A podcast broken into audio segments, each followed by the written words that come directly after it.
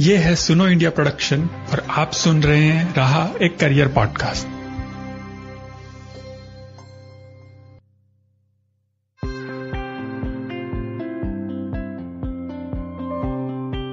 नमस्कार, मैं हूं तरुण निर्वाण, आपका होस्ट, और आपका स्वागत है रहा एक करियर पॉडकास्ट के सीजन 2 में। रहा के पिछले एपिसोड में हमने कृषि और उससे जुड़े अन्य क्षेत्रों में उपलब्ध रोजगार और उनके लिए किस किस तरीके की शिक्षा की जरूरत पड़ती है पर चर्चा की थी।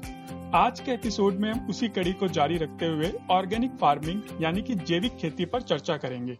ऑर्गेनिक फार्मिंग खेती करने का एक तरीका है जिसमें जो फसल का उत्पादन होता है वो मिट्टी, पारिस्थितिकी तंत्र और लोगों के स्वास्थ्य को बनाए रखता है। ऑर्गेनिक फार्मिंग में फसल का उत्पादन पारिस्थितिकी प्रक्रियाओं, जैव विविधता और स्थानीय परिस्थितियों पर निर्भर करता है और इसमें मिट्टी और लोगों के स्वास्थ्य पर प्रतिकूल प्रभाव डालने वाले कीटनाशकों का उपयोग नहीं किया जाता है। फरवरी में प्रकाशित ऑर्गेनिक एग्रीकल्चर रिपोर्ट 2018 के अनुसार भारत में दुनिया में सबसे अधिक जैविक खेती करने वाले लोग रहते हैं। पूरे विश्व में जैविक खेती करने वाले लोगों की संख्या तकरीबन 27 लाख है। उनमें से 30% यानी कि 8,35,000 प्रमाणित जैविक खेती करने वाले लोग भारत में रहते हैं। हालांकि जब प्रमाणित जैविक खेती के तहत क्षेत्र की बात आती है तो भारत का पूरे विश्व में भागीदारी सिर्फ 2.59% ही है। आज ऑर्गेनिक फार्मिंग पे चर्चा करने के लिए हमारे साथ है राम जनेलु जी। राम जनेलु जी एक एग्रीकल्चर साइंटिस्ट हैं जो वर्तमान में सेंटर फॉर सस्टेनेबल एग्रीकल्चर के साथ काम करते हैं, जहां वे कृषि और कृषि आधारित आजीविका के पारिस्थितिकी और आर्थिक स्थिरता के लिए काम कर रहे हैं। इससे पहले ये Indian council of agriculture research में एक वैज्ञानिक के तौर पर scientist at directorate of oil seed research में काम कर चुके हैं। राम जनेलु जी ने एग्रीकल्चर एक्सटेंशन में इंडियन एग्रीकल्चर रिसर्च इंस्टीट्यूट से PhD भी की है। राम जनेलु जी, आपका स्वागत है हमारे शो में। हमारे देश में फार्मिंग की जो टेक्निक इस्तेमाल में लाई जाती है उनमें सबसे ज्यादा प्रचलित कन्वेंशनल फार्मिंग है जिसमें कृत्रिम पेस्टिसाइड्स का उपयोग किया जाता है। इसके अलावा organic farming and zero budget organic farming भी खेती करने के तरीके हैं। तो सबसे पहले मैं आपसे कृषि के इन तरीकों और तकनीकों के बारे में जानना चाहूंगा और ये एक दूसरे से कैसे अलग है इनके बारे में जानना चाहूंगा। ये सब तकनीक के बीच में प्रिंसिपल्स तो सेम है। जो लोग इनको डेवलप किया है उनकी आइडियोलॉजी से, उनकी सोच समझ के कारण अलग अलग नाम दिया गया है। सभी में बेसिक प्रिंसिपल्स तो कॉमन है। सॉइल ऑर्गेनिक मैटर ज्यादा करना, सॉइल में बायोमास ज्यादा करना, दूसरा क्रॉपिंग पैटर्न्स में एक से ज्यादा फसल एक ही खेत में लाना, तीसरा अगर पेस्ट और डिजीजेस आए तो उसके लिए लोकली अवेलेबल जो भी स्थानिक रिसोर्सेस जो भी है वो कुछ पत्ते हो सकता है नीम जैसा या करंज जैसा नीम पत्ते या डंग और यूरिन जैसा माइक्रोबियल प्रोडक्ट्स को यूज करके पेस्ट एंड डिसीज मैनेजमेंट करना, सॉइल में माइक्रोबियल पॉपुलेशन एनहांस करना।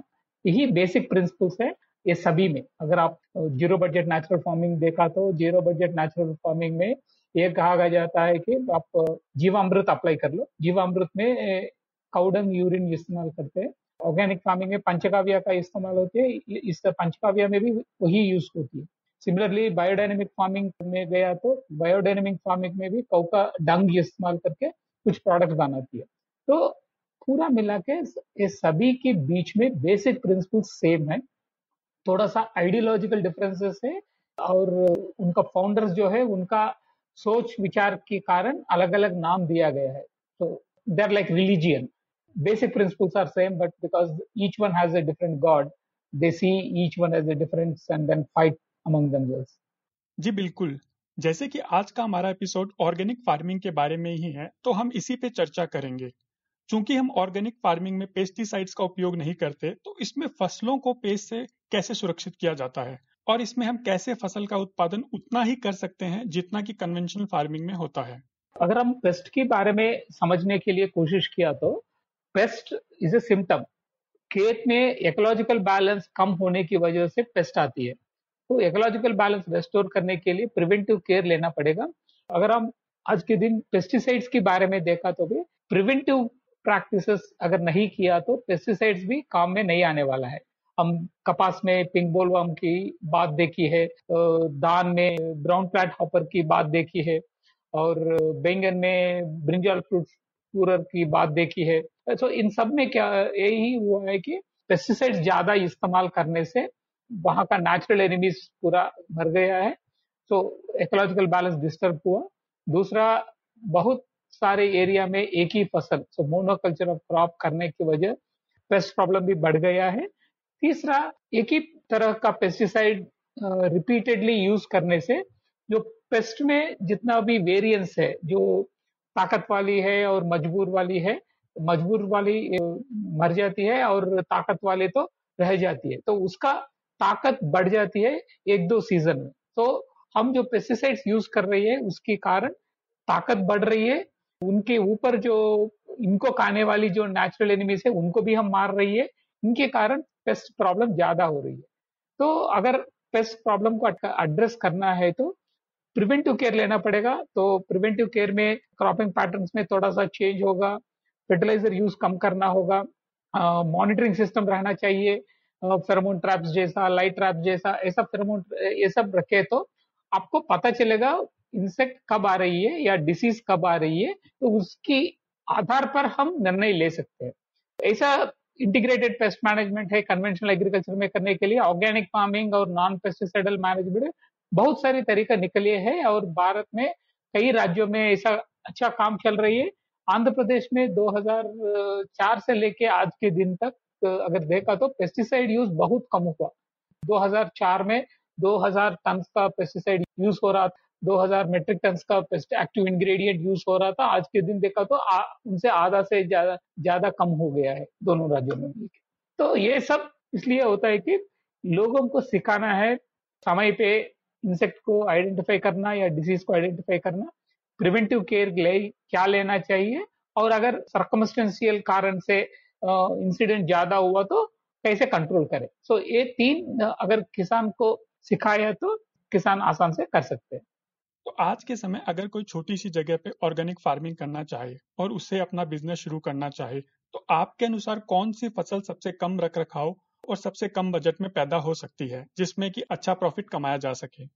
अगर मार्केट में जाना है तो मैं ये रेकमेंड करूंगा कि सब्जियों के ऊपर जाना है, क्योंकि सब्जी और फल ये दोनों में आसान से जल्दी से कमाई आ सकता है, क्योंकि फसल तो सब्जी का फसल है तो 2 महीने में 3 महीने में आ जाती है। तो मार्केट भी बहुत ज्यादा है, ऑर्गेनिक मार्केट, स्टोरेज का जरूरत नहीं पड़ेगी।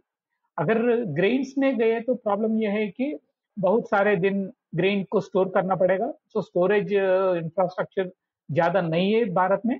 दूसरा, ज्यादा दिन तक अगर आप रोकना चाहे तो वेयर हाउसेस में भी डैमेज हो सकता है।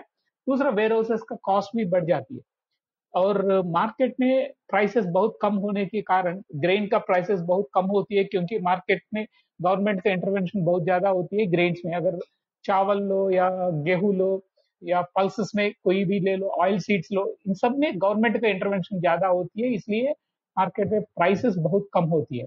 तो उसमें गए तो किसान को या कोई एंटरप्रेन्योर अगर ऑर्गेनिक फूड में जाना है तो प्राइमरी फूड प्रोडक्ट्स में बहुत कम मिलती है। अगर जाना चाहे तो ये वेजिटेबल्स और फ्रूट्स में जाना है, नहीं तो दूसरा प्रोसेस्ड फूड्स में जाना है। तो इन दोनों में थोड़ा सा मार्केट है, प्राइमरी फूड्स पे ज्यादा सा मार्केट नहीं है क्योंकि प्राइस मार्जिन बहुत कम है उसमें। तो इसी पे अगर हम आगे बात करें तो हमारी राज्य या केंद्र की सरकारों के द्वारा ऑर्गेनिक फार्मिंग को बढ़ावा देने के लिए कौन कौन से कार्यक्रम चलाए जा रहे हैं, और ऑर्गेनिक फार्मिंग के लिए क्या किसी तरीके की विशेष सुविधाएं या सब्सिडीज दी जाती है? सबसे ज्यादा इम्पोर्टेंट है कि किसानों को समझाने के लिए ज्यादा सा सपोर्ट देना पड़ेगा। सपोर्ट ऐसा होगा ट्रेनिंग में, और ऐसा काम करने वाले किसानों को मिलके उनसे समझने के लिए। सो इन दोनों के ऊपर ज्यादा सा इन्वेस्टमेंट रखना चाहिए। दूसरा, किसानों के साथ जो इनपुट्स यूज कर रही है आज के दिन, किसान जो यूज कर रही है वो केमिकल पेस्टिसाइड्स में, केमिकल फर्टिलाइजर्स में, केमिकल फर्टिलाइजर्स और कन्वेंशनल एग्रीकल्चर करने में बहुत सारे सब्सिडी किसानों को मिलती है, ऑर्गेनिक करने वाले किसानों को नहीं मिल रही है। तो पहले 3 साल तक थोड़ा सा इंफ्रास्ट्रक्चर किसानों के जगह पे बिल्ड करने के लिए और लोकल एंटरप्रेन्योर्स को ये बायो पेस्टिसाइड्स हो, बायो फर्टिलाइजर्स हो, जो थोड़ा सा बनाने के लिए ऐसा थोड़ा सा इन्वेस्टमेंट गवर्नमेंट की तरफ से दिया गया तो आसान होती है। दूसरा, कॉमन इंफ्रास्ट्रक्चर फैसिलिटीज क्रिएट करने की जरूरत है, क्योंकि आज के दिन कहीं पे ऐसा कॉमन इंफ्रास्ट्रक्चर नहीं है। कॉमन इंफ्रास्ट्रक्चर ना होने के कारण किसान स्टोर नहीं कर सकते, अगर स्टोर किया तो भी वो ऑर्गेनिक नाम से बेच नहीं पाएंगे, क्योंकि उसमें स्टोरेज में पेस्टिसाइड यूज हो रही है सभी स्टोरेज यूनिट्स में। तो स्टोरेज इंफ्रास्ट्रक्चर, प्रोसेसिंग इंफ्रास्ट्रक्चर होना चाहिए और लोन्स थोड़ा मिलना चाहिए। सबसे ज्यादा किसानों को सिखाने के लिए इन्वेस्टमेंट जाना चाहिए। जैसे कि अभी आपने बताया कि सरकारों को इस क्षेत्र में बहुत सारी ट्रेनिंग्स उपलब्ध करवानी चाहिए, लेकिन अगर हम वर्तमान की बात करें तो ऐसी कौन कौन सी यूनिवर्सिटीज और कॉलेजेस हैं जो इस ऑर्गेनिक फार्मिंग में डिग्री या डिप्लोमा करवाते हैं? बहुत सारे ऐसा कोर्सेस भारत में चल रही है। कोई एग्रीकल्चर यूनिवर्सिटीज कर रही है, कुछ जगह पे गवर्नमेंट का चल रही है, कुछ जगह पे प्राइवेट का चल रही है। हमारा भी एक ग्रामीण अकेडमी नाम से चलता है, gramineacademy.in वेबसाइट पे देख सकते हैं, बहुत सारे कोर्सेस है।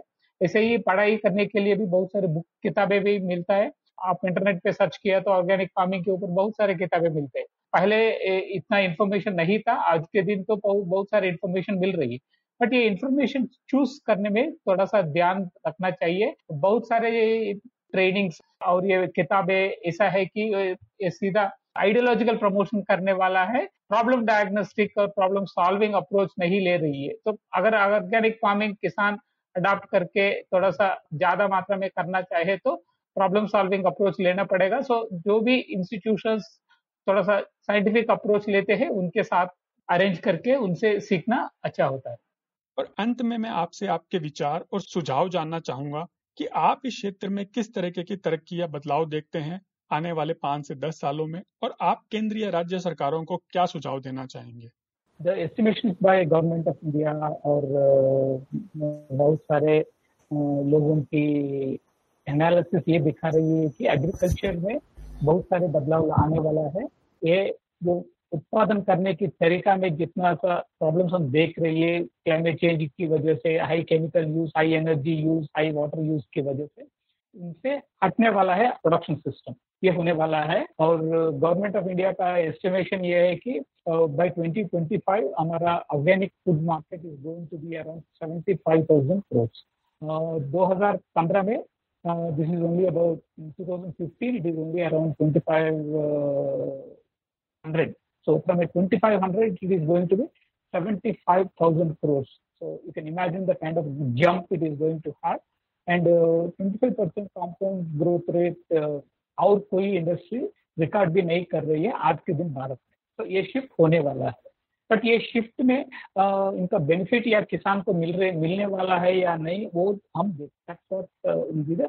बिगेस्ट वरी तो किसान की तरफ से देखा तो भी आज के दिन बहुत सारे किसान इस तरफ शिफ्ट होने के लिए तैयार है। बहुत सारे राज्यों में बहुत सारे प्रोग्राम भी चल रही है, बट प्रॉब्लम यह है कि इसमें सब लोग अपनी अपनी आइडियोलॉजी की प्रमोट करने के लिए कोशिश कर रही है, rather than taking a scientific approach.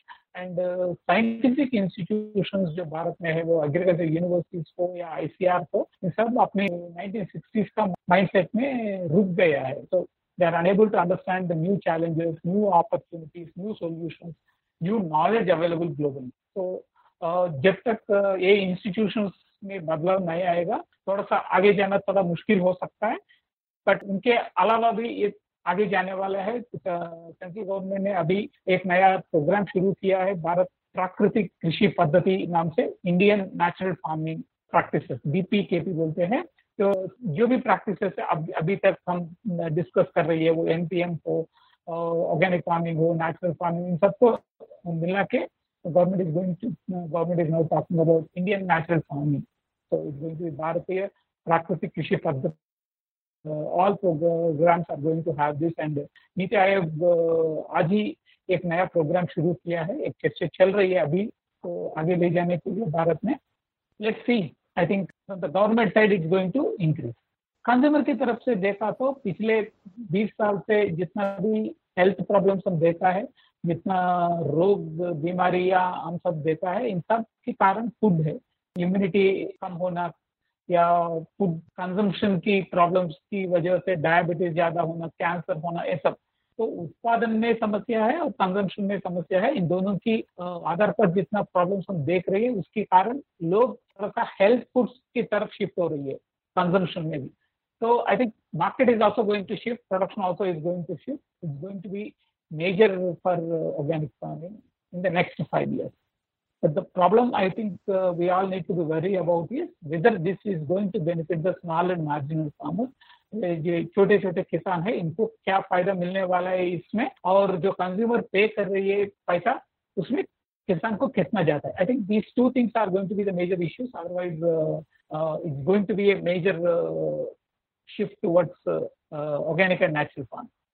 Ram जनेलु ji, आपका बहुत बहुत धन्यवाद अपना कीमती समय हमें देने के लिए और हमें ऑर्गेनिक फार्मिंग के क्षेत्र से अवगत करवाने के लिए। तो ये था आज का एपिसोड। ऐसे ही बहुत सारे एपिसोड हमारी वेबसाइट www.sunoindia.in और अलग अलग पॉडकास्ट एप्स जैसे कि iTunes, Google podcast, Spotify, Jio Saavn और गाना पर उपलब्ध है, जहां आप बहुत सारे अलग अलग करियर्स पे काम करने वाले पेशेवरों और एक्सपर्ट्स को सुन सकते हैं। करियर के अलावा आप climate, health, history, technology and latest news से जुड़े हुए पॉडकास्ट भी सुनो इंडिया की वेबसाइट पे जाके सुन सकते हैं। और अगर आपको हमारा काम और कंटेंट अच्छा लगा तो आप हमारी वेबसाइट पे जाके हमें सपोर्ट भी कर सकते हैं ताकि हम ऐसे ही विषयों पर और कंटेंट बना के आप तक पहुंचा सकें। अगले एपिसोड में फिर मिलेंगे, तब तक के लिए अलविदा।